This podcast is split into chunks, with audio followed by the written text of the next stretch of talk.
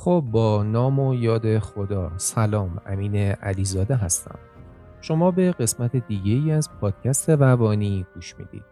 اپیزود ششم از فصل اول که اختصاص داره به سرگذشت دو قطبی تری چین.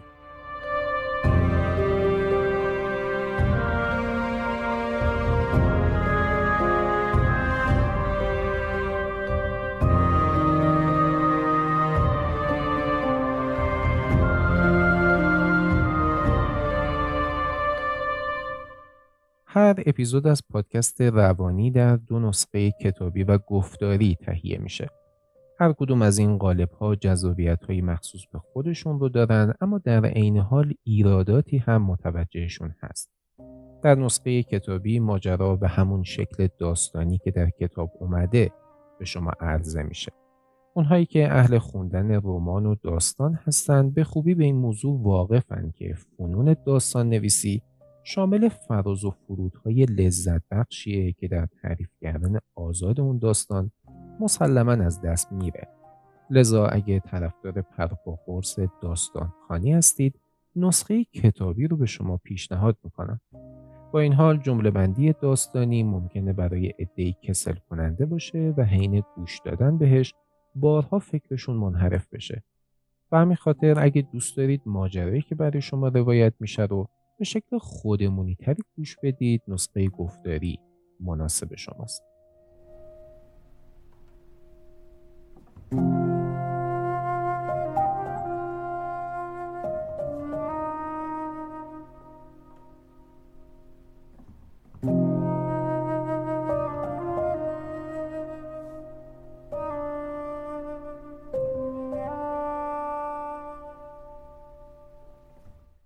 در قسمت قبل شنیدیم که تری به دلیل ناموجهی دستگیر شد. بازداشتش کردن چون فکر می‌کردن مواد مصرف کرده یا در حال مستی اقدام به رانندگی کرده. پلیس ها هیچ توجهی به بیمار بودنش نکردند. اصلا براشون مهم نبود. دو قطبی تری رو تحقیر کرد. چون باعث می‌شد چندان کنترلی روی کاراش نداشته باشه. کافی بود چند ساعت از قرصاش دور بشه تا به جنون برسه. در ایستگاه پلیس انداختنش توی یه سلول انفرادی انگار که یه مجرم رو گرفتن. مانیا به جنون رسوندش و همین شد که پلیس مثل یه لاوبالی خوابوندش روی زمین و زیر مشت و لگت گرفت. تری بعد 14 ساعت بالاخره آزاد شد اما چیزی عوض شده بود. غرورش برای همیشه جریه دار شد. تازه فهمید که ما انسانها چقدر آسیب پذیریم که هیچ چیزی مهمتر از پاسداشت انسان بودنت نیست. جای اون زخم های حقارت برای همیشه روی بدنش موند. حتی اگه جای اون کبوتی ها برطرف بشه جای حفره که توی قلبش خالی شد هیچ وقت درست نمیشه.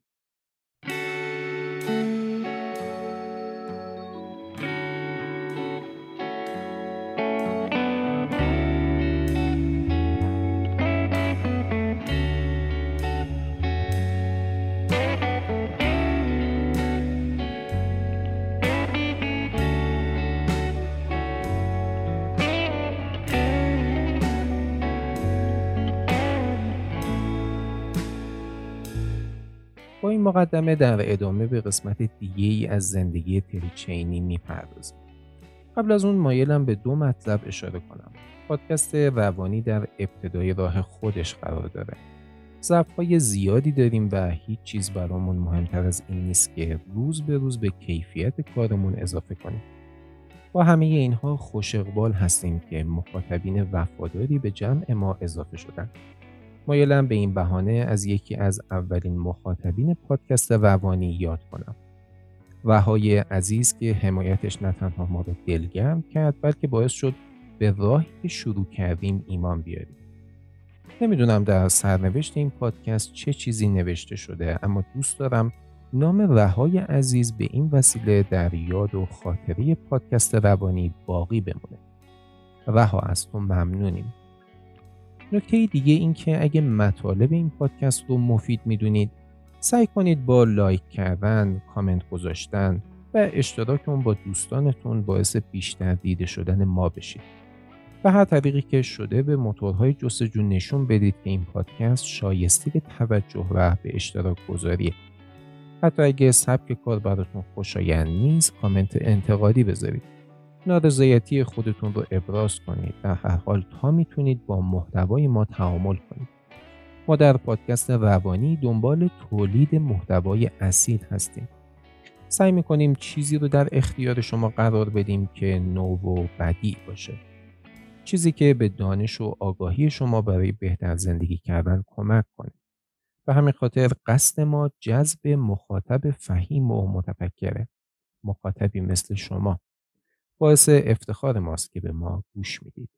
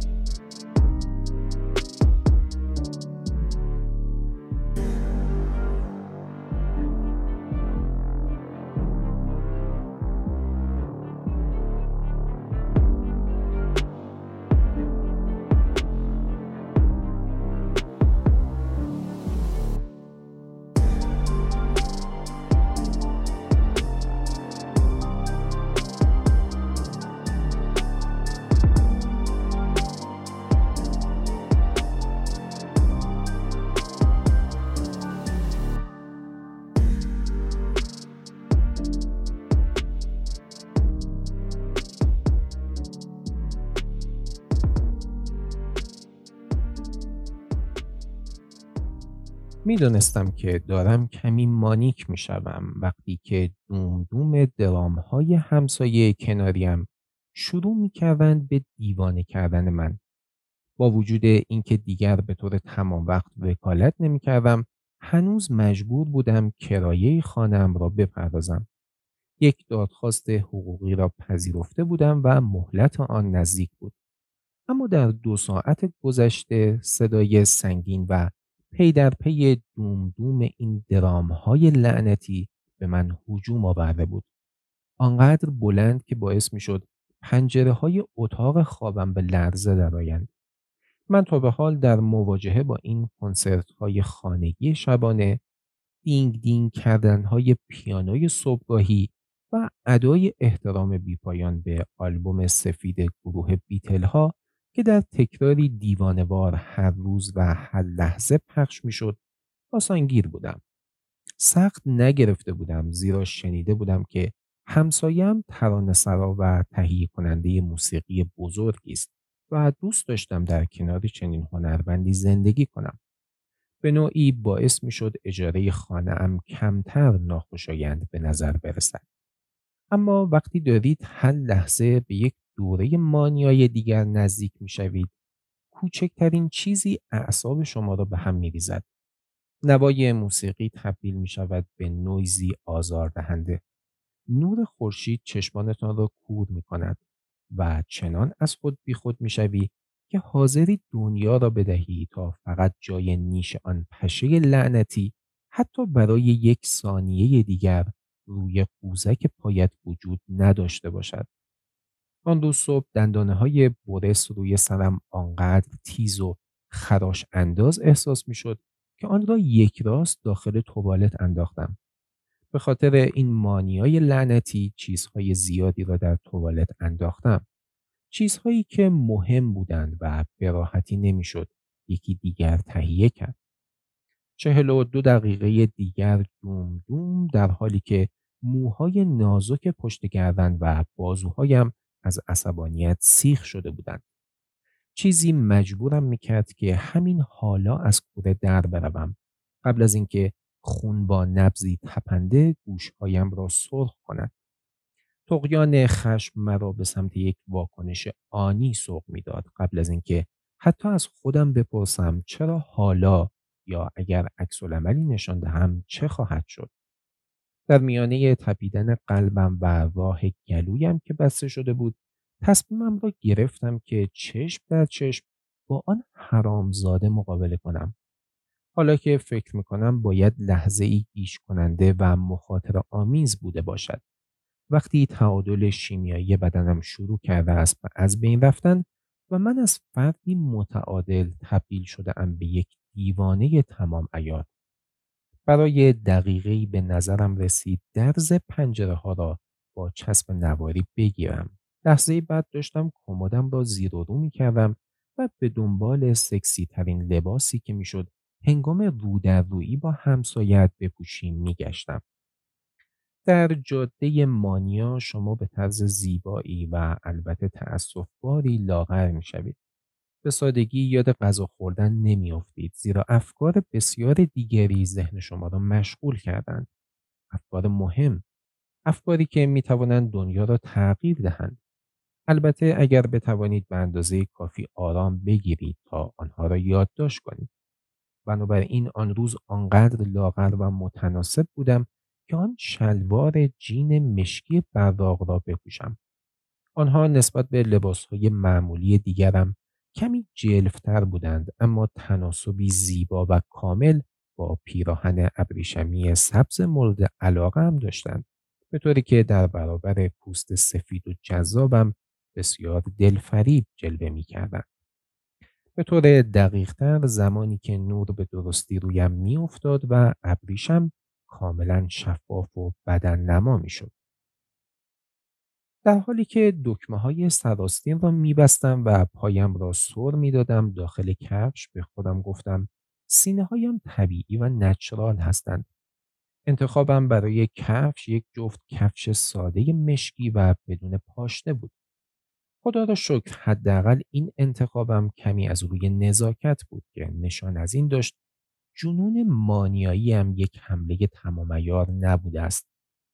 وقتی درگیر یک حمله مانیای کامل باشم برای خروج از خانه به چیزی کمتر تحریک آمیزتر از یک کفش پاشنه بلند رضایت نمی دهم.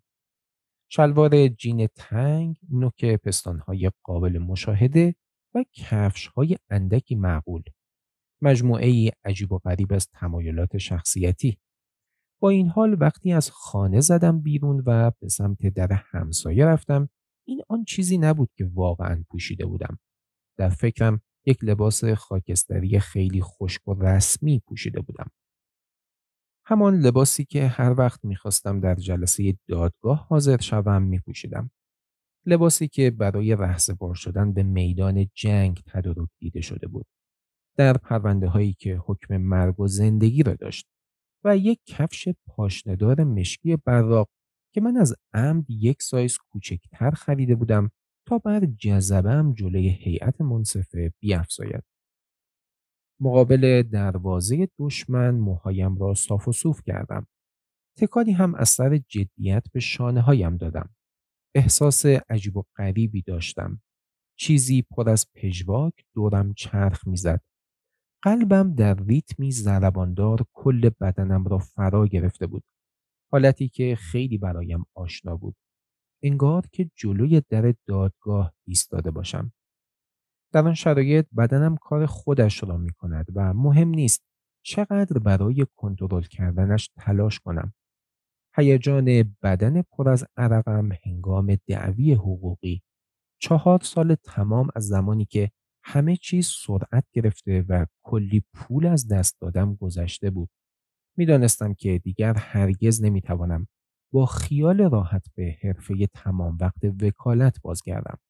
آن را کاملا می‌دانستم و با این حال مانند یک الکلی که فقط به خوشمستی فکر می کند و هیچگاه به ذهنش هم نمی رسد که خماری و حال خراب نیز وجود دارد بدنم همچنان هوس آدرنالین خالصی را داشت که همیشه هنگام بازی برد به سراغم می آمد. برنده شدن چیزی بود که برای آن آموزش دیده بودم. جایی بود که با آن تعلق داشتم و بدون هیچ نقصی در آن بهترین بودم. بنابراین درست است که آن کفش های تنگ هیچگاه در پایم جا نیفتادند حتی وقتی برنده می شدم اما برای لحظه ای بد جور با آنها کیف کردم. انگشتم را محکم روی زنگ فشار دادم و نگه داشتم. البته برای یکی دو ثانیه بیشتر از حالت عادی. همسایه در را باز کرد. وای خدایا سلام احوال پرسیش چقدر شیرین و ملایم بود. انگار که داشت آواز می‌خواند.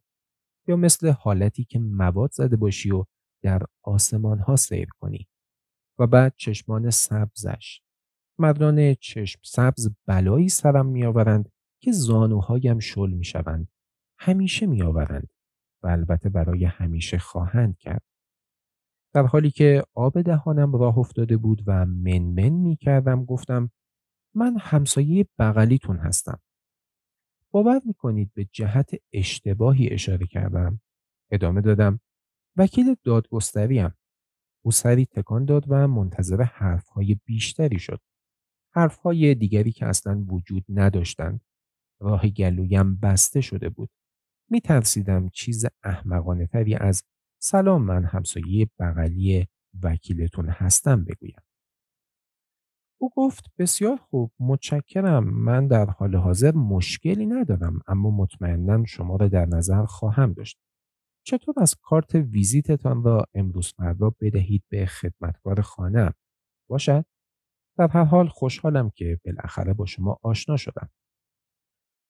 به اندازه کافی خشم در وجودم باقی مانده بود و بیشتر از کافی کشخلقی ناشی از مانیا که تحمل داشته باشم چنین توهین عمدی را بشنوم. حتی با وجود عدم آگاهیش از شرایطی که در آن بودیم. مهم نبود که چقدر جذاب صحبت می‌کرد و چقدر سبزی چشمانش دلفریب بود. فکر کردم دیگر نتوانم این همسایگی را تحمل کنم و بدون شک خانه کوچک و فقیرانم به چنین برخورد توهین آمیزی بوده است.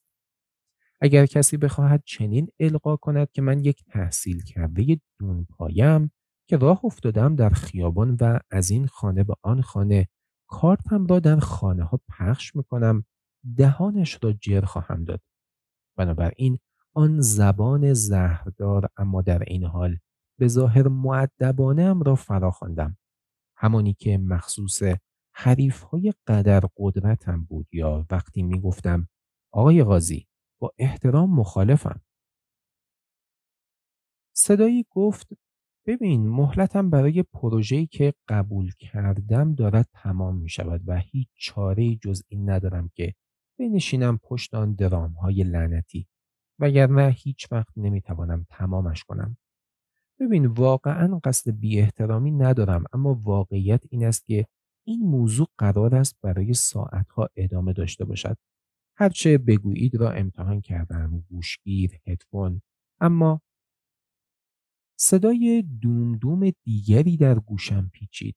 متوجه شدم که سر و صدا حتی از جایی که تولید می شدند بلندتر بودند و زیر چشمی نگاه کردم دیدم که شیشه های پنجره های همسایه هم, هم دارند میلرزند.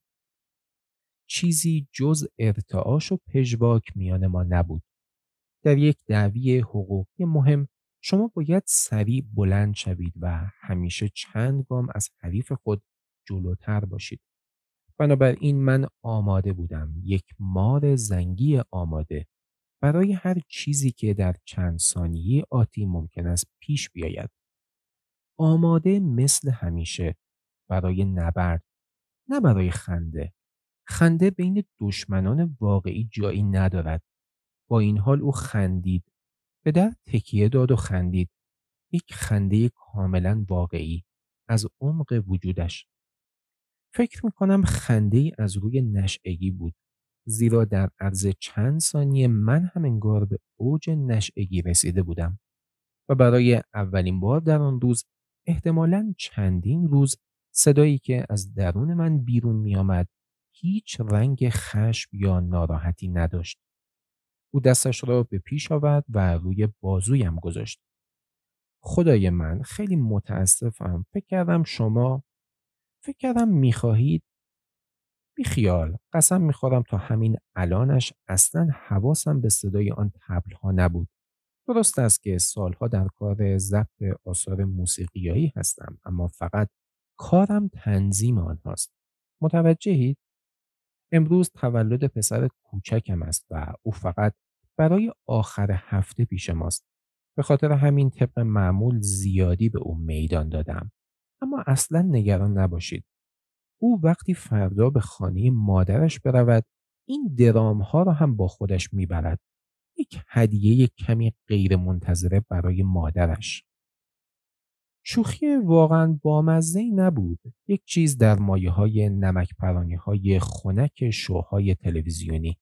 اما در هر حال باعث شد جو بینمان دوباره به حالت عادی برگردد.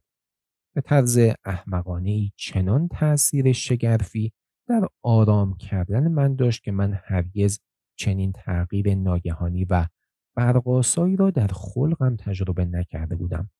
از همین روی شگفت زده شدم.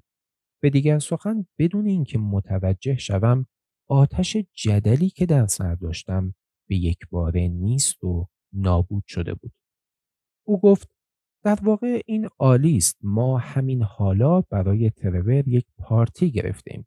پسر کوچکم را می‌گویم و کلی هم خوراکی تهیه کردیم. دسرهای فوقالعاده خوشمزه. احتمالا فردا مجبور بشویم کلی غذا دور بریزیم. مگر اینکه شما به ما افتخار بدهید و در پارتی ما شرکت کنید. حتی می توانید مقداری هم به خانه ببرید. هر چقدر که بخواهید. دستش را به نشانی صمیمیت بالا نگه داشته بود. در هر حال خوشبختم از آشنایی با شما. اسمم جولیان است. گفتم من هم تری هستم. دستش را فشردم. تمام تلاشم این بود که مثل دختر همسایه رفتار کنم نه یک وکیل مدافع.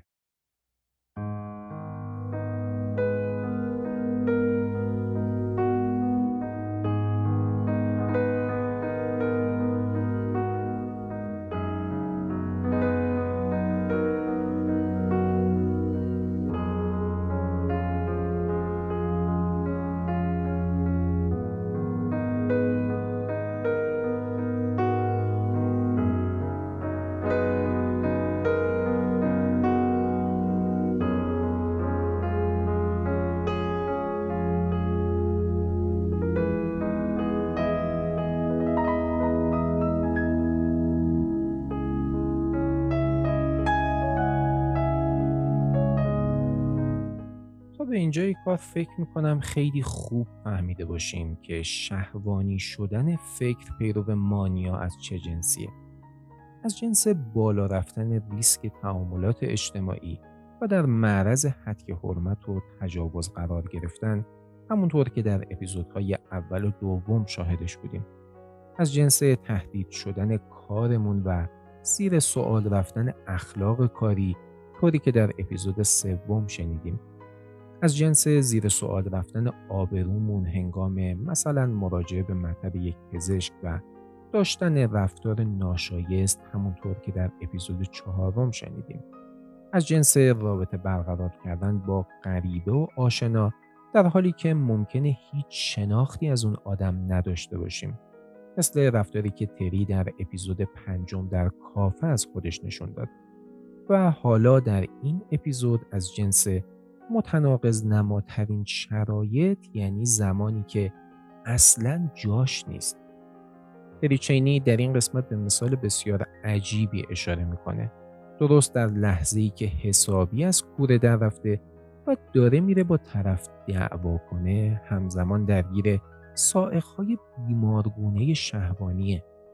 این مثال از این منظر مصداق بارز اینه که چرا میل جنسی پیرو مانیا ایراد داره. هر چیزی که به وقت نامناسبی فضای فکری و رفتاری ما رو تحت سلطه خودش قرار بده به قطع یقین موجد بدبختی و پشیمونیه. شهوت جنسی قطعا یکی از مواهب انسان بودنه و به وقتش ایجاد کننده خوشی و لذت. اما اگه وقت و بی افسارش رو به گردنمون بندازه و دنبال خودش هر جا که دوست داره بکشه دیگه لذت آفرین نیست. تبدیل میشه به یه نفرین نحس که از فرد یه برده مفلوک و بی اراده می‌سازه. لارس فون تریه کارگردان صاحب نام دانمارکی در یکی از فیلمهاش با عنوان Antichrist صحنه رو رقم می‌زنه که بسیار دردآوره اگه با اسپویل این فیلم مشکل دارید لطفا یکی دو دقیقه صدای پادکست رو ببندید. فونتریه پدر و مادری رو به تصویر می‌کشه که عمیقا مشغول معاشقه جنسی با همدیگن. قافل از اینکه طفل نوپاشون چند اتاق اونورتر مشغول کنجکاوی و گشتن توی اتاق. کودک بازیگوشانه به لبه پنجره میره و پرت میشه پایین. داغ فرزندی که توی این فیلم روی دل مادر و پدرش میشینه بسیار غمانگیزه. فرزند معصوم خردسالت صرفا به این خاطر جونش رو دست داده که تو مشغول عشق بازی بودی. تنها فکر این موضوع قلب هر انسانی رو به آتیش می‌کشه. در اون فیلم اون پدر و مادر هیچ کدوم دو قطبی نیستند اما این مثال بسیار پررنگ رو زدم تا یک بار دیگه روشن کنم که چرا شهوترانی مانیایی از اساس و بنیاد اشتباه اندر اشتباهه. نکته دیگه ای که تا به اینجا نظر ما رو به خودش جلب می‌کنه اشاره تریچینی به شق مردانه شخصیتشه. احتمالا تا حدودی با این فکت روانشناسانه از قبل آشنا باشید. هر یک از ما تنها مرد یا تنها زن نیستیم. در وجود همه ما هم زاویه های مردانه وجود داره و هم زنانه. مسلما آگاهید که این موضوع ربطی به تمایلات ترانسکشوال یا هم گرایانه نداره. اونها موضوعات دیگه ای هستند. اگه به مطالب روانشناسی علاقه داشته باشید احتمالا اسم کارل یونگ رو شنیدید. روانکاوی که به خوبی شناخته شده است. یونگ به شدت به اساتیر و موضوعات کهن الگویی علاقه داشت. معتقد بود همونطور که سیر تکامل قرایزی رو در ما انسانها ایجاد کرده به همون شکل برخی دقدقه های روانی از گذشتگان به ما به ارث رسیده. یکی از این موارد جهانبینی زنانه که مردها ذاتن دارند و به همین منوال جهانبینی مردانه در ذهن زنان.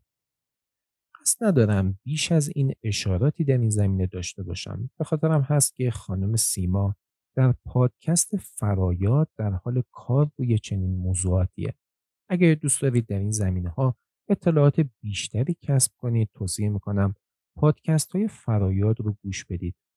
اون وقت بهتر متوجه خواهید شد که جلد مردانی که تریچینی بهش اشاره می‌کنه از کجا آب می‌خوره و معنی و مفهوم میل شدیدش برای غلبه و برنده شدن دقیقا به چه معناست؟ چرا اون کفش پاشن بلند مشکی که کاملا یه نماد زنان است اما در ذهن تری ماهیتی مردانه به خودش گرفته و پوشیدن کت مردانه توسط یه زن حاوی چه تلبیحات پنهانی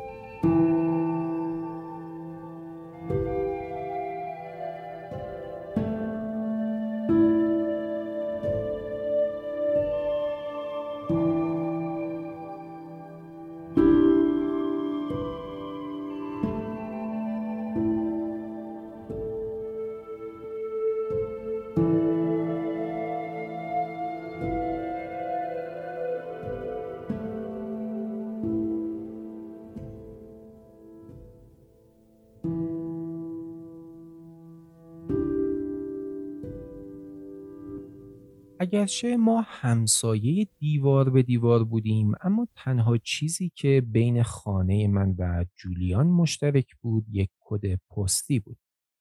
اتاق خواب من داخل سرسرای خانه او جا می شد. سینک آشپزخانه او وان حمامم را می بلعید. بماند که اصلا حمامم وانی نداشت. اما تفاوت واقعی بین ما اندازه نبود. نور بود. نوری که از هر جهت به داخل خانهش میتابید. وسایل کرومی با فناوری پیشرفته و ردیف هایی از قابلمه ها و تابه های تهمسی آشپزخانه را پر کرده بود و چشم را به خود مشغول می‌کرد. نورپردازی خانه اش چنان لاکچری بود که فکر می‌کنم کمتر کسی توان تهیه آن را داشته باشد. بنابراین می‌دانستم که دهها نفری که در آشپزخانه او رفت آمد می کنند همگی از اعیان و اشراف هستند. این را نمی‌شد از روی لباسهایشان حد زد. در واقع لباسهایشان معمولی و مقداری هم نامرتب بود. اما اگر شما قواعد جدال را بدانید که من به خوبی می‌دانستم شواهد گویای همه چیز بود. می‌دانستم که آن اکستنشن های موی بینقص باید بیش از هزار دلار برایشان آب خورده باشد. می‌دانستم که آن نشانواره های کوچک و ظریف روی کیف هاشان به چه معناست. هرچه نماد شانل کوچکتر باشد قیمت آن بالاتر است. اما گویاتر از همه چیزی بود که تا به حال ندیده بودم. هیچ یک از شش زن آن آشپزخانه که همگی چهل به بالا می زدند هیچ خط اخمی بین ابروهاشان چروک خنده دور دهانشان یا شکاف های کوچکی بالای لبهایشان نداشتند. تزریق بوتاکس از 400 دلار شروع می شود. کلاژن حداقل 500 تا و نگهداریشان هم هر سه تا پنج ماه یک بار ضروری است. برخی از آنها سر تا پایم را برانداز می کردند. من آن نوع نگاه را می فهمیدم و متقابلا پاسخ می دادم. اما با وجود حضور جولیان در کنارم و حس امنیتی که به من می‌داد نیازی به دفاع در خود احساس نمی کردم. فرصتی دست داده بود تا مهمانهای جولیان دختر همسایه را ببینند با آن شلوار جین مشکی براق و پیراهن ابریشمی سبز بدن نما که حالا زیر نور آشپزخانه دلرباتر جلوه می‌کردند به نظر می رسید که مردها به ظاهر من اهمیت نمی‌دادند. در واقع آنها به داستان من درباره درام ها بسیار بسیار علاقمند بودند. من نمی‌دانم زنان چه فکر می‌کردند. پس از یک سلام احوال پرسی کوتاه همه به یک نهارخوری کوچک جداگانه در طرف دیگر اتاق رفتیم. جولیان تا قبل از اینکه بگوید غذای خیلی زیادی تدارک دیده شده شوخی نکرد. من حداقل ده دسر مختلف را که برای کمتر از ده نفر تدارک دیده شده بود شمردم. به اضافه یک یا دو بعد غذا برای سگها. باید اعتراف کنم که آنها همونطور که جولیان گفته بود فوقالعاده بودند. تارت های لیمویی با گل خوراکی رویشان یک ظرف ترایفل پر از خامه پودینگ کشمشی در مشروب خوابانیده شده که فقط بویشان آب دهانم را راه میانداخت. جولیان من را روی صندلی درست وسط همه مهمانها زیر دو ردیف ظروف آشپزی کف مسی با پس ای زیبا از طرح توت فرنگی نشان. بشقابی را پر کرد از تک تک دسرهایی که تدارک دیده شده بود و به من گفت همه را امتحان کنم. من ذره گرسنه نبودم اگرچه می‌دانستم باید گرسنه باشم. چه کسی وقتی با کلی بستنی میوه‌ای که با توت فرنگی هایی به اندازه مچ دست تزئین شده بودند روبروست می‌تواند گرسنه نباشد.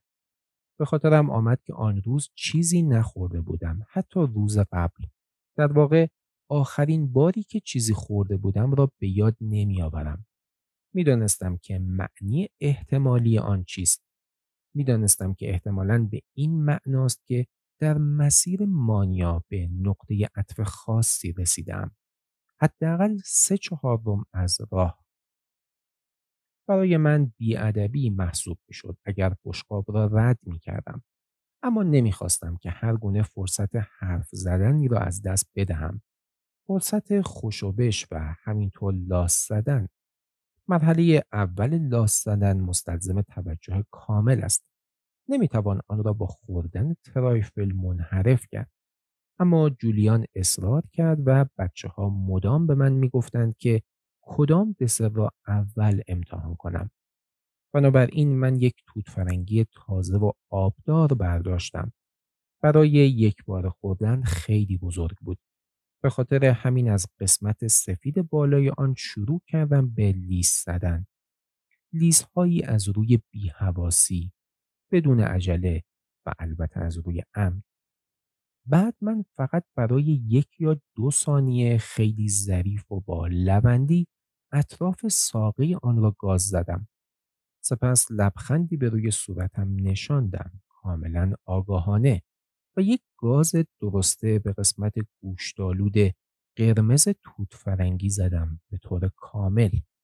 یکی دو قطره آب آن از لب پایینیم جاری شد و من آن را پاک نکردم تا زمانی که مطمئن شدم همه فهمیدند قصدم از پوشیدن این پیراهن ابریشمی شفاف چه بوده است. مرزی باریک بین تقریبا مانیک بودن کاملا در جنون قلط خوردن وجود دارد. وقتی بیملاحظگی مختصر تبدیل به یک بیملاحظگی تمام ایار می شود و اقواگری بدل می شود به هرزگی. برای من هرچه بیشتر به مانیا نزدیک و نزدیکتر می شوم آن خط کمرنگتر و مبهمتر می شود تا اینکه در نهایت هیچ مرزی وجود ندارد. انگار که هیچ وقت وجود نداشته است و هر مرز دیگری که ممکن است وجود داشته باشد به کلی ناپدید می شود. همراه با همه اختیار و قوه قضاوتم. از وقتی که وارد خانه جولیان شده بودم خیلی گذشته بود. ظهر رسیده بود به اوایل اصر اما من هنوز قادر به تشخیص آن مرز باریک بودم. درست است که این جنون لعنتی همچنان روی من در جریان است اما من هنوز قادرم آن را ببینم. می‌دانستم که آن اشوگری من با توت فرنگی به طرز خطرناکی به لبه پرتگاه نزدیک شده است و اینکه هر گونه پیشتازی بیشتر مطمئنا من را تحت فشار قرار می دهد. مجبور شدم خیلی سریع تغییر جهت بدهم. نمی‌توان حد زد که این دهان مانیک چه چیزهایی بگوید. اگرچه می توانید مطمئن باشید که با فهاشی و زخم زبان همراه خواهد بود. من هیچ کدام از این مردان را آنقدری نمی شناختم که در حضور آنها هرچه از دهانم در بیاید را بگویم. پس دیگر این گاز زدن هرزوار بس است. دیگر لیسیدن هم کافی است. و قمیش با لبها هم همینطور. خوشخوابم را با آهی بلند کنار زدم دستمالم را روی آن انداختم و اعلام کردم که دیگر ذره ای جان ندارم که البته طبیعتا هیچ کمکی به من نکرد زیرا پس از آن تعارفها و اصرارها شروع شد فقط یک کار دیگر می توانستم بکنم اینکه کلا دهانم را ببندم و چیزی نگویم کسی که در سمت سلامت مانیا زندگی می کند نمی تواند عذاب سکوت اجباری را تصور کند. هرچه خلقتان بالا و بالاتر برود میل به صحبت نیز بیشتر می شود تا اینکه مانند یک عدسه در طوفان گرد و خاک مقاومت ناپذیر می شود. اصطلاح بالینی آن فشار صحبت است. به نظرم گفتار زودپزی مناسب تر باشد. چرا که تا زمانی که همه آن کلمات ناگفته به نحوی آزاد نشوند سکوت به یک باره با فریاد منفجر می شود و فریادها به این راحتی نادیده گرفته نمی شوند. من افراد مانیکی را دیدم که از انواع روش های خلاقانه برای منحرف کردن این فشار صحبت استفاده می کنند. تکان دادن پا پرتکرارترین تکنیک است. تضمین می کنم در اتاقی پر از ده نفر مانیک افسرده حداقل دو نفر از آنها دیوانوار در حال تکان خوردن هستند. بعد آنهایی را می بینی که انگار حوصلهشان سر رفته و مدام در جای خود وول می‌خورند کش و قوس میآیند و روی هر چیزی که دم دستشان باشد ضرب گرفتند صندلی دیوار حتی کسی که کنارشان نشسته من به ویژه افرادی را تحسین می کنم که قادر به صحبت هستند بدون اینکه چیزی بگویند آنها فقط لب و دهان خود را تکان می دهند و انگار دارند با خودشان پچ پچ می کنند. ترفند شخصی من مشت کردن دستانم است. ناخونهایم را بارها و بارها در کف دستهایم فشار می دهم. سفت و سخت تا آنجا که ممکن باشد. تا آنجایی که جای ناخونهایم میافتند روی کف دستم. های قرمز رنگ عمیقی که در نهایت محو می شوند. اما در آن زمان مثل جهنم درد می کنند. همیشه یک حواس پرتی مفید است اما به نظر می رسد هر نوع حرکت پاندولی و ریتمیک نیاز به صحبت را کاهش می دهد. جولیان نمی‌دانست که با نشاندن من روی چهار پایه چرخان چقدر به من کمک کرده است. وقتی دارم مانیک می شوم عاشق این مدل سندلی ها هستم. اگر لازم باشد می توانم به جلو و عقب تاب بخورم یا دور خود بچرخم و این کار انرژی زیادی را تقریبا جذب می کند که در غیر این صورت از دهانم بیرون خواهد ریخت. محاسبه کردم هر کس چقدر صحبت کرده است. سه دور حرف زدن تقریبا تمام چیزی بود که می توانستم بدون اینکه عجیب یا مواد زده به نظر بیایم با خیال راحت وارد مکالمه شوم. نفس عمیقی کشیدم و نگه داشتم. مکالمه یک دور چرخید. دو بار و در دور سوم داشتم از شدت فشار برای حرف زدن می ترکیدم.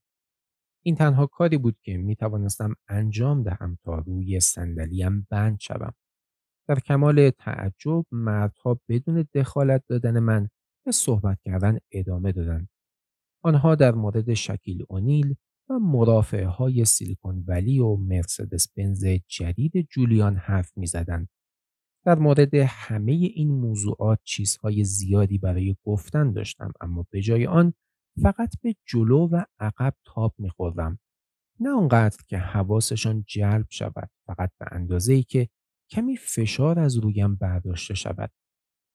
در واقع دیگر سخن نمی گفتم و فقط گوش می کردم. بنابراین می‌دانستم که کاملا مانیک نیستم چرا که وقتی کاملا مانیک شوید هرگز به حرف کسی جز خودتان گوش نمی دهید. به این فکر کردم که شاید سه چهارم راه را طی کردم جایی که فشارها گاهی قابل تحمل هستند و چرخیدن روی صندلی هنوز مؤثر است. در این نقطه جریان ذهنم تند می شود اما نه آنچنان افسار گسیخته که نتوانم با تلاشی شدید ساکت بنشینم و گوش کنم. اما داشتم با شدت سه برابر بیشتر از افراد عادی گوش می دادم. من افکار را تا زمانی که کلمات در نهایت از دهان آهسته و کندشان خارج شود عملا از مغزشان میمکیدم. من نه تنها میفهمیدم چه می‌گویند حتی بیشتر از خودشان بلکه پیش پیش ده سوال به ذهنم می رسید. در آن بعد از ظهر هرگز نمی‌دانستم که حرکت بعدیم چه خواهد بود. آیا باید همانجا می نشستم، لبخند می زدم و در حالی که مردان بدون من به صحبت ادامه می‌دادند در جای خود می جنبیدم یا آنکه به شکل حرزه ای لاسن منفجر می شدم. هیچگاه نخواهم دانست زیرا ساعت زنگدار جولیان ناگهان به صدا درآمد و او از آشپزخانه بیرون رفت. سپس صدای چیکهرن آمد گزارشگر ورزشی که اعلام می‌کرد بازی تیم لیکرز می‌خواهد شروع شود. صدایی که هیچ زنی هر چقدر هم زیبا و هوسانگیز باشد نمی‌تواند در مقایسه با آن مردی را به خود جذب کند. چند نفر از مردان به اندازه کافی مکس کردند تا یک براونی بردارند و بعد خداحافظی کردند و رفتند بسکتبال تماشا کنند. بعد خودم را تک و تنها یافتم.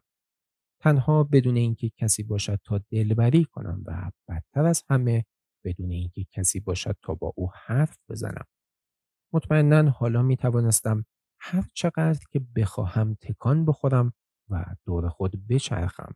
اما وقتی کسی نیست که بترسم از اینکه توی حرفش بپرم تلاش برای ساکت ماندن چه فایده ای داشت؟ حالا آشپزخانه تاریک بود و من متوجه شدم که تنها نیستم. صداهایی از آن طرف اتاق به گوش می‌خورد. صداهایی که وقتی درگیر مردان حاضر در مهمانی بودم متوجه آنها نشده بودم. من کاملا زنان دیگر مهمانی را فراموش کرده بودم.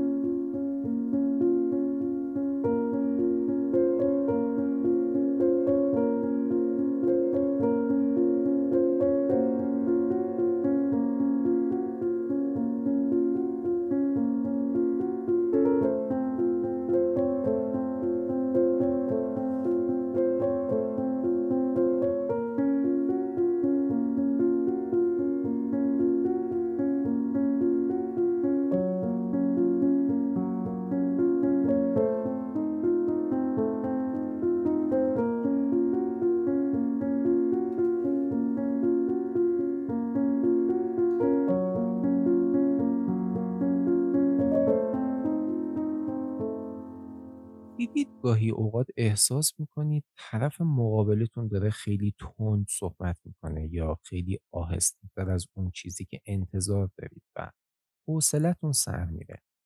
شاید همین حس و همین الان هم داشته باشید. ممکنه به نظرتون بیاد که من خیلی یواش صحبت می‌کنم یا شاید خیلی تند. البته که امیدوارم اینگونه نباشه و البته که به طور کلی ما انسانها با همدیگه به اصطلاح سینک هستیم. دقیقتر بخوام بگم تجربه به ما یاد میده تا به یه همگامی نسبت به هم دست پیدا کنیم. حالا یه فرد مانیایی رو در نظر بگیرید. خلقش به شدت بالاست و افکارش رنگ شتاب دیوانواری به خودشون گرفتن.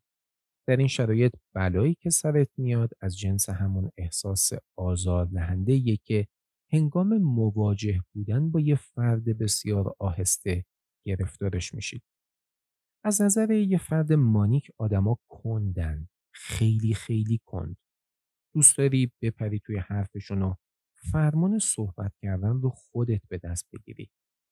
پری به مطلب بسیار عجیبی اشاره می‌کنه. میگه احساسی که داشتم این بود که حرفای آدما رو حتی قبل از اینکه از دهانشون بیرون بیاد انگار می‌دونستم انگار همه چی برات اسپویل شده باشه و آدما چیز جدیدی برای گفتن نداشته باشن. البته حتما حواستون به این موضوع هم هست که هر چقدر که یه فرد مانیک احساس لاک پشتواری رو از آدمای مقابلش دریافت می‌کنه به همون نسبت اون آدما هم دارن پیش خودشون میگن که چرا این آدم اینقدر یکریز و بیوقفه داره وراجی می‌کنه انگار عجله داره باید هر چه سریعتر حرفاش رو بزنه و بره. انگار دنبالش کردن. چه خبرته؟ یه ذره دندون روی جیگر بذار ببینیم چی به چیه. اگه بخوام با این ملاحظات یه تعریف از اختلال روانی ارائه بدم باید بگم بیماری روانی یعنی رسیدن به یک ناهمگامی جدا شدن از جریانهای روال و معمول زندگی انگار ساز اون آدم دیگه همنوا با بقیه نیست. و مگه چیز اذیت کننده تری هم از این موضوع داریم؟ یه آدم افسرده همون احساسات غم و ناامیدی رو تجربه می‌کنه که همه ما آدما تجربه می‌کنیم. یعنی غم و ناامیدی به ذاته چیز بدی نیستن. جزئی از انسان بودنن. اما ماجرای یه آدم افسرده اینه که غم و ناامیدیش خیلی خیلی فراتر از اون چیزیه که آدما در حالت عادی تجربه می‌کنن. یه آدم مضطرب هم همینطور. همه ما استراب داریم. استرابی که نه تنها مضر نیست بلکه ما رو به تکاپو میندازه تا زندگی کنیم. تا از وقایع ناگوار جلوگیری کنیم. اما شدت استراب یه آدم بیمار کجا و یه آدم سالم کجا؟ بیماری روانی ساحت افراطها و تفرید هاست و هر چیزی که رنگ افراط و تفرید به خودش بگیره دیگه چیز خوشایندی نیست. داشتن افکار درخشان و خلاقانه زمانی خوبه که حد و مرز مشخصی داشته باشه. نه اینکه به قول تری اونقدر برقاسا و زیاد باشه که حتی نتونی به روی کاغذ بیاریشون. میل جنسی در قد و قواره خودش عالیه اما نه اونقدر که دور یه میز بشینی و همزمان با شش تا مرد لاس بزنی. حرف زدن و معاشرت یه توانمندی انسان سازه. هیچ آدم گوشگیر و منزوی به زعم من آدم تماما سالمی نیست اما همین قابلیت زمانی خوبه که متعادل و معقول باشه نه اینکه تبدیل بشی به یه دیگه زودپز جوشان که اگه حرف نزنی هر لحظه ممکنه از شدت خفه شدن منفجر بشی و مثل دیوونه ها جیغ بزنی.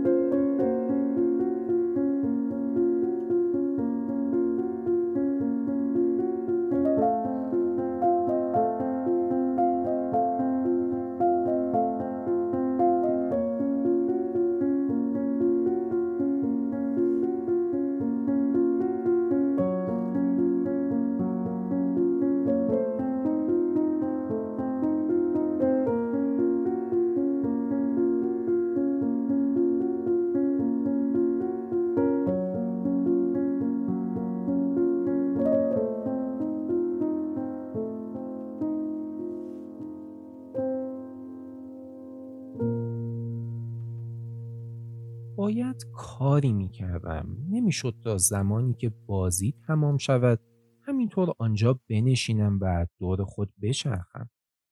انتخاب سختی بود اینکه به مردان ملحق شوم با علم به اینکه تا چند ساعت آینده نادیده گرفته خواهم شد یا به زنان بپیوندم در حالی که سه چهارم مانیک شدن را طی کرده بودم. در مورد من زنان دیگر و مانیا با هم جور نیستند. در مسیر مانیک شدن اقواگری تبدیل به هدف اصلی من می شود و زنان دیگر دشمن به حساب می آیند. زنان پا به گذاشته، جوان، زیبا، زشت، لاغر مردنی، کج و مهم نیست. هر زنی زنان دیگر حق اساسی من برای تنها زن حاضر در اتاق را نقض می کنند.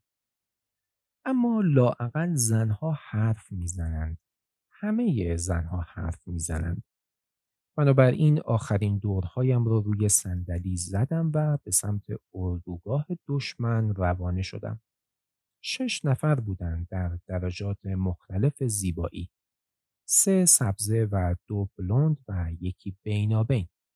می‌دانستم که یکی از آنها زنی است که می‌توانم برای چند ساعت آینده با او راحت باشم یا حداقل تا زمانی که بازی لیکرز تمام شود و جولیان دوباره آزاد شود و بیاید کنار من. احتمال زیادی وجود داشت که آن زن همچنین پارتنر جولیان باشد. اصول اخلاقیم به مانند حافظم هرچه بیشتر مانیک بشوم به طور فضایندهی قابل تغییر می شود. پس چه می شد اگر جولیان به جای آن پسر پرقشقرق به واقع دختری داشت؟ دیگر اتفاقی باعث نمی شد که پایم به اینجا باز شود. مرا به داخل خانه دعوت کنند توسط سبزترین جفت چشمی که در این چند سال دیده بودم. باور کنید خدا مردان چشم سبز را فقط برای یک منظور آفریده است که به من یادآوری کند که عشق تنها یک عدم تعادل شیمیایی است. آن اوجهای خطرناک و حزیزهای سخت و آن تندبادهای خلقی گذاف همیشه نشانه های یک ذهن نامتعادل نیستند بلکه می توانند علامتی دال بر قلبی تپنده از عشق باشند. اگر هیچ فایده دیگری نداشته باشد چهارده سال تجربه وکالت به من آموخته است که چگونه تقریبا با هر موقعیت خسمانه ای بدون نشان دادن ترس درگیر شوم. مهم نیست که قلبم چقدر سخت می تپد. تقریبا همیشه می توانم بدون اینکه دستها یا صدایم بلرزد ظاهرم را حفظ کنم. وقتی به سمت زنها رفتم و دستم را روی یکی از سندلی های خالی گذاشتم به خودم یادآوری کردم که این تازه شروع ماجراست. یکی از بلوندها من را دید و به نشانی مهمان نوازی برایم دست تکان داد. او از همه جوانتر و زیباتر بود و extension های مویش گران قیمت بودند. پیش خودم گفتم غلط نکنم دختر جولیان است و مطمئنا لحن صدایش کمی بیشتر از حد معمول گرم و صمیمانه بود وقتی رو به من کرد و پرسید پس تو دوست جولیان هستی؟ پاسخ دادم ما همسایه ایم. چند وقته که جولیان رو می‌شناسی؟ اما توجهش منحرف شد و من کاری جز لبخند زدن به هوا نداشتم. پس صرفا گوش دادم ببینم چه می‌گویند. قبل از اینکه آن بلوند زیبا دوباره به سمت من برگردد و چیزی بگوید به سرعت یاد گرفتم که بهترین جا برای اپیلاسیون کجاست کدام مدارس خصوصی واقعا خصوصی هستند و چگونه می‌توانم حداقل نیمی از مالیاتم را کم کنم او پرسید بعضی از ما تو کف این بودیم در واقع داشتیم شرط میبستیم که موهایت را کدام آرایشگر رنگ کرده است بالاخره به موضوعی اشاره شد که من در آن خیلی خوب بودم. من هم مثل همه مو های واقعی نسبت به موهایم کمی مغرور هستم. فکر می کنم اگر خدا دوست داشت که من انسانی فروتن باشم اینقدر مرا انگشت نما خلق نمی کرد. بنابراین من با آن زن بلوند پوزخندی زدم و پاسخ دادم در واقع هیچکس موهای مرا رنگ نکرده است. آنها طبیعی هستند. طبیعی؟ واقعا؟ بله واقعا. حتی هایلایت هم نشده؟ هرگز. چقدر فوقالعاده. نگفت چقدر دوست داشتنی یا تو چقدر خوششانسی یا هر چیز دیگری که بشود به راحتی از آن حس تعریف و تمجید گرفت سپس به من لبخند زد به شیرینی یک تارت لیمویی و گفت فکر کنم به مدرک نیاز داریم. در حالی که بقیه با تکان دادن سر و نیشخندهایی که بر صورتشان کاشته بودند با حرفش همراهی کردند. گفتم خب برای یک مو قرمز تنها یک راه مطمئن وجود دارد تا ثابت کند که او به تته پته افتادم. صورتم تا عمق ریشه های موهای قرمز مشکوکم سرخ شد. فکر کردم اگر دور تا دور این میز مردان نشسته بودند آن وقت کل این مکالمه به طرز دلچسبی شیطنت آمیز می‌شد و من کنترل شده رفتار می کردم.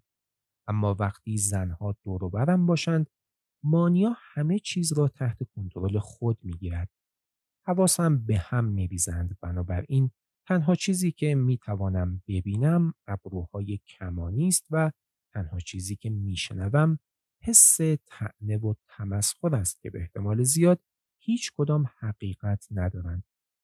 صحبتها و کردارهای تعنامیزی که ممکن است همینطور پشت سر هم تکرار شوند و من هرگز نمی‌توانم به طور قطعی بفهمم که به واقع چه چیز در جریان است و همین ندانستن است که من را دیوانه می کند. به کمی هواخوری نیاز داشتم. اتاق را خفه و تنگ احساس می کردم و دوست داشتم بزنم بیرون. حس تشدید شده ای که همین یک ساعت قبل زمانی که داشتم با مردها لاس می زدم برایم حکم جایزه را داشت حالا دیگر چیز خوشایندی نبود. برعکس تبدیل شده بود به شکنجه. می توانستم تک تک پره های پشتی صندلی را حس کنم که انگار مثل میخ در پشتم فرو می رفتند. تیز و نابخشودنی. زمانی که صدای زنان اطرافم مثل یک طوفان تابستانی در ذهنم حرق و طروق می‌کرد. حالا بحث رسیده بود به پرستارهای خانگی پرستارهایی که هیچ وقت به موقع خود را نمیرسانند پرستارهایی که پول زیادی می‌خواهند برخیشان حقوق باز و لبندند بعضی سعی می‌کنند چیزی بدزدند خلاصه بحث این بود که یک پرستار خانگی خوب از کجا پیدا کنند اشتیاق به حرف زدن و همصحبتی هنوز در من قوی بود و من دوست داشتم به گفتگوشان بپیوندم. بنابراین به پرستارهای بچه فکر کردم. سفت و سخت به ذهنم فشار آوردم تا چیزی برای گفتن راجع به آنها پیدا کنم. چیزی به ذهنم نرسید. حرفی برای گفتن نداشتم. امکان نداشت. شخصیت مانیک من کلی حرف برای گفتن دارد اما در آن لحظه انگار زبانم را موش خورده باشد و دهانم قفل شده باشد. برایم مهم نبود که دایه ها چیز میز می دوزند.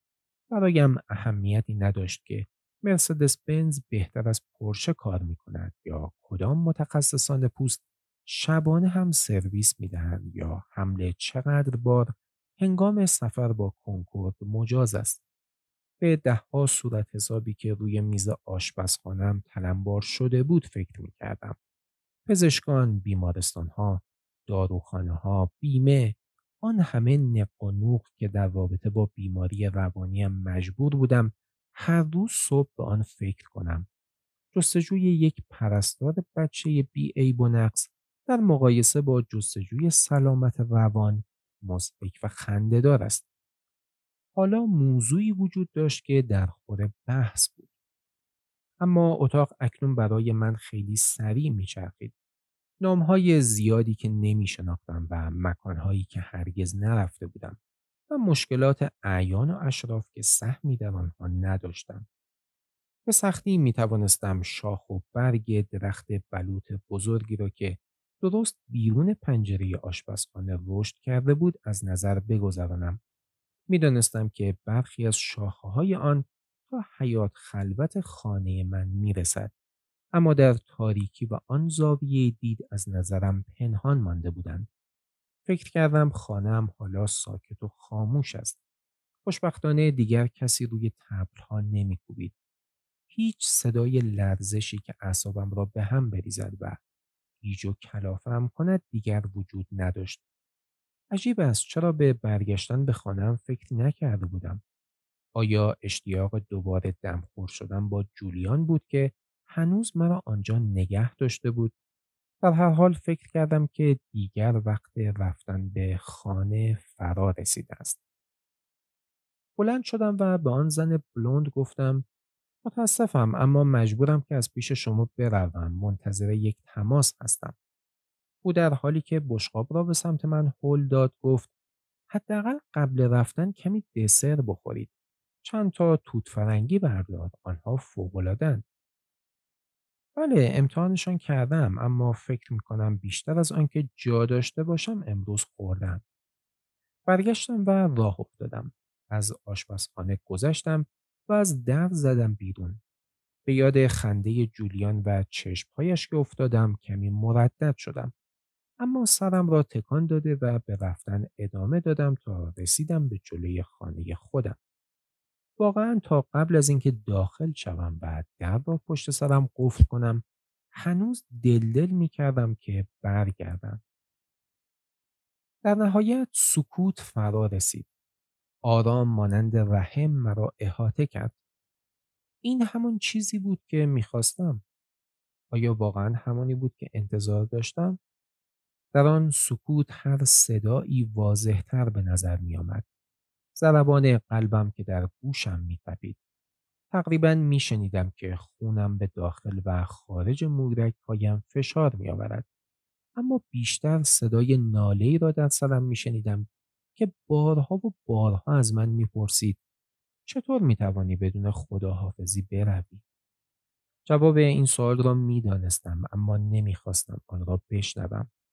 حقیقت این است که من باید می‌رفتم زیرا در وضعیتی که در آن بودم هرگز به خداحافظی صرف رضایت نمی‌دادم. اصرار داشتم که با جولیان شماره های من را رد و بدل کنیم یا به زودی دوباره دور هم جمع شویم. از آنجایی که کاری برای انجام دادن نداشتم یا کاری که دوست داشته باشم انجامش دهم چون در وضعیت کاملا بیثباتی قرار داشتم بارها به روزی که پشت سر گذاشته بودم فکر کردم از لحظه ای که بیدار شده بودم از حالی به حال دیگر نوسان کرده بودم خلق بالا، خلق پایین، خشم، لاستنی، داد و قال، سرگیجه، اقواگری، پارانوید بین یک صبح تا غروب نیم دوجین شخصیت متفاوت را تجربه کرده بودم.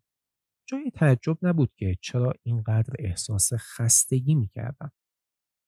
به حمام رفتم، لباسهایم را درآوردم و تمام آرایشم را پاک کردم. چهرم در آینه رنگ پریده و ساکت بود. مخ زدن با یک توت فرنگی چیزی کم از لاس زدن همزمان با شش مرد ندارد. آن توت فرنگی تازه و شاداب به نظر می رسید.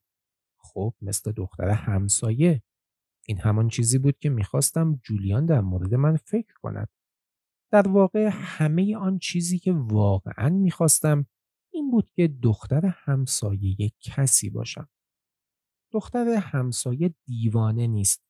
درست است که شاید خیلی مودی به نظر برسد اما در قلبش فردی معصوم ساده و پاک خوابیده است. زندگی به آرامی او را لمس می کند. جای زخمی باقی نمی‌گذارد اما فرد بیثباتی مانند من برای فائق آمدن بر این ها نیاز به تلاش زیادی دارد. یک همسایه شاید خیلی دوست داشته باشد که در جریان کارم قرار بگیرد. مطمئنا اگر بیشتر به اون نزدیک می شدم همه اینها را می‌دید. بنابراین هیچ راهی وجود نداشت که بتوانم به جولیان نزدیکتر شوم. تا همین جایش هم خیلی نزدیک شده بودم. چراغ را خاموش کردم و به رخت خواب رفتم. سکوت همه جا را پر کرده بود. آنقدر اتاق ساکت بود که می توانستم صدای تیک تاک ساعت اتاق کناری را بشنوم. آنقدر سکوت بود که می توانستم زمزمه ضعیفی از امید را بشنوم. هیچ چیز در تاریکی و سکوت غیر ممکن نیست. اگر من به عنوان یک دو قطبی از زندگی چیزی یاد گرفته باشم این است که همه چیز برای مدت طولانی ثابت باقی نمیماند. بیرحمانه ترین نفرین این بیماری مقدسترین وعده آن نیز هست تا ابد این احساس را نخواهی داشت. چشمانم را بستم و خودم را در حال رفتن به سمت خانه جولیان با زیباترین ژاکت ترمه گلبهیم با موهایی که با روبانی از ساتن پشت سرم بستم و درخشش دختر همسایه روی صورتم به تصویر کشیدم. البته می‌دانستم هرگز اتفاق نمیافتد زیرا خواب و خیال یک چیز است و مانیا افسردگی چیزی دیگر. اما به هر حال به خودم اجازه دادم که با این باور بخوابم. فقط همین یک بار. البته شاید.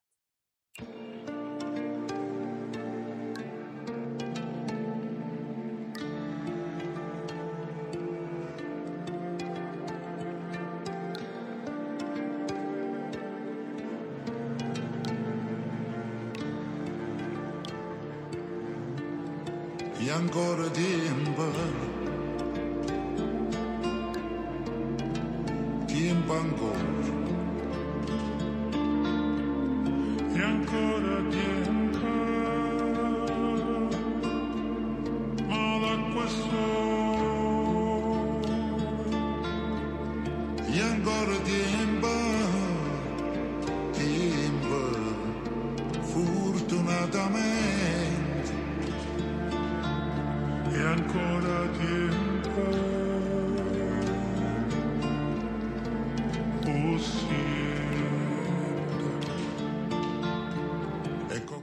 همیشه معتقد بودم آدمایی که با رنج و درد سینه به سینه و چهره به چهره زندگی کردن و با همه ناملایماتی که تجربه کردن بازم به زندگیشون ادامه دادن مثل فولاد آب دیده شدن.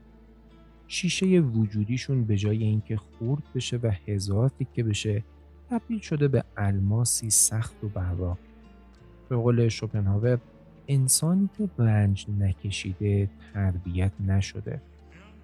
وقتی این نوشته های تریچینی رو می‌خونم یک بار دیگه قدرت انسان بودن به هم ثابت میشه.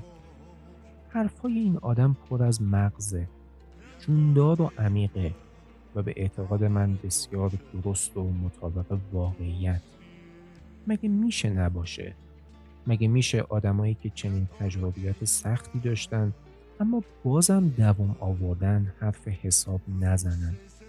نکته ای که تری در پایان این اپیزود بهش اشاره کرد رو باید با طلا نوشت و صندوقی زندگی کرد. بله هیچ چیز در دنیا برای مدت طولانی یکسان باقی نمیمونه. نکته ای که هر موقع احساس کردی به پایان راه خودت رسیدی دیگه امیدی به ادامه نداری. همه چی تمام شده. تا خرخره زیر بار غم و یأس و داری خفه میشی. یه بار دیگه به خودت یادآور شد من جلابی که الان توش هستم برای همیشه باقی نمیمونه. می‌دونم که در اون لحظه این حرف باعث نمیشه حالم خوب بشه. چیزی الزامن تغییر بکنه. آسمون به زمین بیاد و معجزه رخ بده. اما می‌دونم می‌دونم که حال بدم برای همیشه باقی نمیمونه. قدرت انسان بودن یعنی همین. ممنونم که به قسمت دیگه از این پادکست گوش دادید. خدایا رو نگهدارت